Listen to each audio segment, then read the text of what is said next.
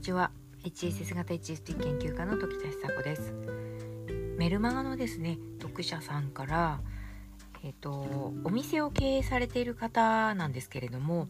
私のあのかつてお店を経営していたことがあります。時田もお店を経営していたことがありましてそのことについて、えー、体験経験をお話しいただけたらということでご質問をいただいています。と質問の内容はですね時田さんがショップを運営されていた時のご経験も含め友達がお客さんになること。お客さんが友達になることってこれまでありましたか？距離感が分からずいつもストレスにつながってしまいます。時田さんが気をつけていたことも合わせて取り上げていただけたら嬉しいですということなんですね。これちょっと難しい問題だなというふうに私も思っていましたしだいぶストレスでした。あの友達がお客さんになると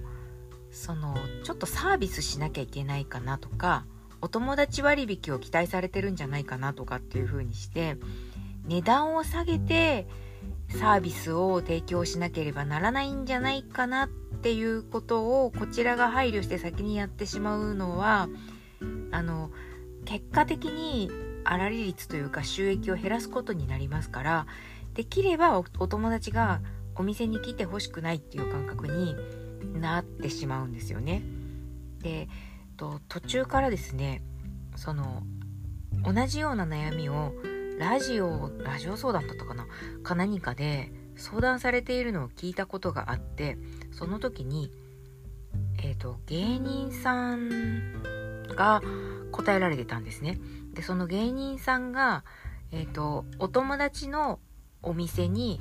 訪問する時に「ねえねえ友達だから割引してよ」っていう風に言うのはとても恥ずかしいことだよっていう風に話をされていたんですよ。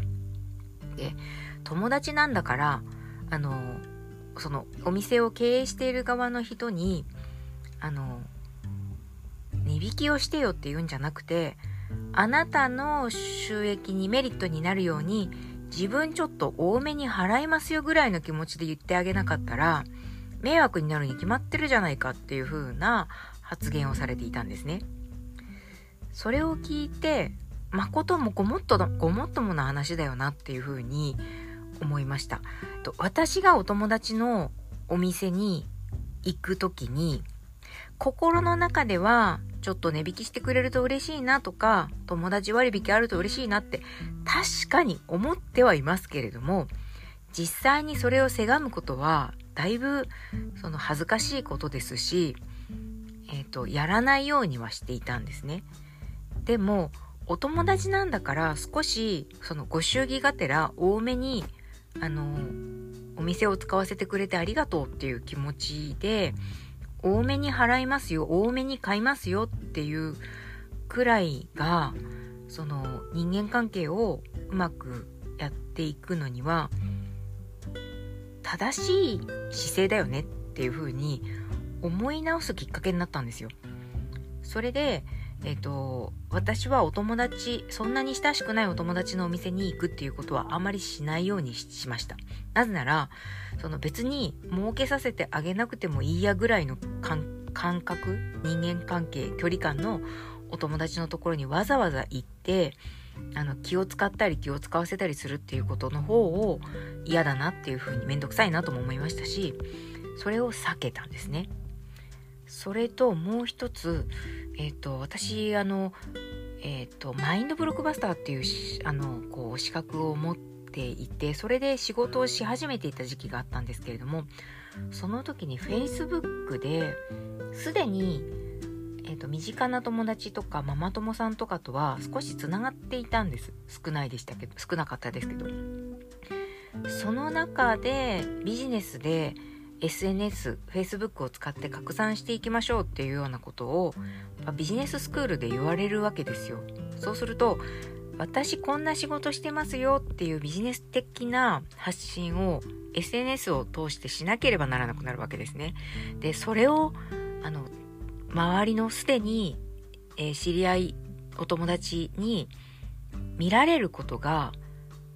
なんか恥ずかしいじゃないですか。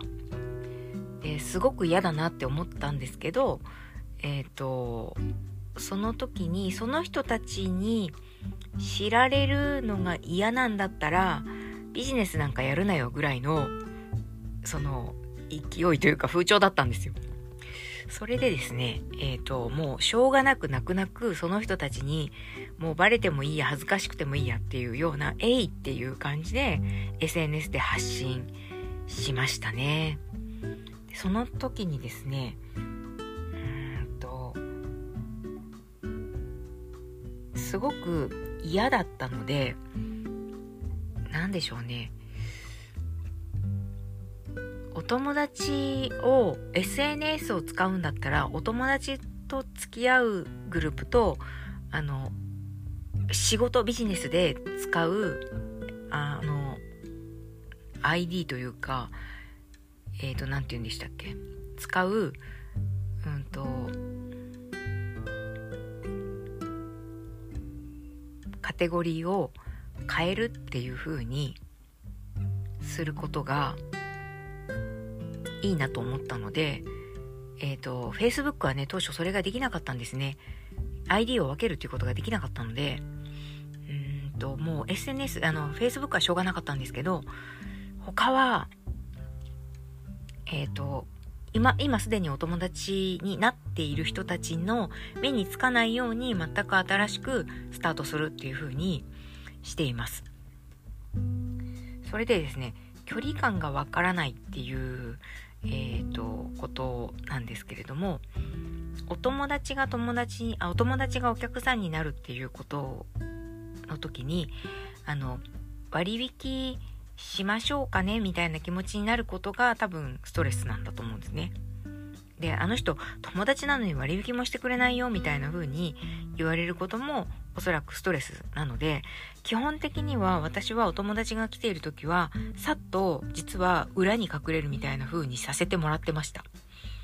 なんでかっていうとそのお互いに気を使うのも嫌だからです。でパートさん私はパートさんにあのお願いしてあの店番を変わってもらうっていう風に、あの、前に出てもらうっていうのを変わってもらうようにっていう風にして、そうするとお友達が帰るまでは私は表に出ないっていう風にして、値引き交渉をされないようにするっていうことをしてましたかね。あと、えっ、ー、とね、それとお客さんとして来られた方に、友達だから値引きしてよみたいな風に言われることはなかったので、あの、そしらぬ顔をしてというか、普通に、えっ、ー、と、正規の値段で買ってもらってました。でもやっぱりこれは気になってましたね、その当時は。なので、どうしていいかわからないっていうこの方の悩みはすごくよくわかります。逆にお客さんが友達になることっていうのはまあお友達っていう、まあ一緒に遊びに行くようなお友達になるみたいなことはなかったですけど、やっぱり話が長くなるみたいなことはありましたね。世間話を延々としてしまうみたいな感じですかね。これはですね、やっぱり、あの、自分がストレスになる、あの、なるレベルの、あの、距離感になった場合は、やっぱりパートさんにお願いして、距離を作ってもらうように日は時田さんいないんですみたいな風にして距離を作ってもらうっていうようなこともありました。気をつけていることっていうのは何でしょうね。気をつけていたことはうーん私あんまり割引お友達割引とかすると自分の気持ちが悪くなってしまうのであのそれをやらないようにしてあの次に来た時にこのサービス券使ってねみたいな風なサービス券を1枚多く渡すぐらいのことはしてましたかね。でもあんまり、あの、ニコニコ、あの、なんですか、お金で還元するみたいなことはしなかったです。そこが一番引っかかるんじゃないかなというふうに思うので、あの、お友達が来ても、まあ、お友達にサービスする何かっていうものを、あの、決めておいてですね、それこそあの次の時に使ってね券みたいなやつですねそしたら次の時にあの来店回数が増えるかもしれないから結果的にはお店に落としてくれるお金がこう増えていく可能性があるわけですよ。えっと、購買回数が増えるってことになるわけね。で、えっと、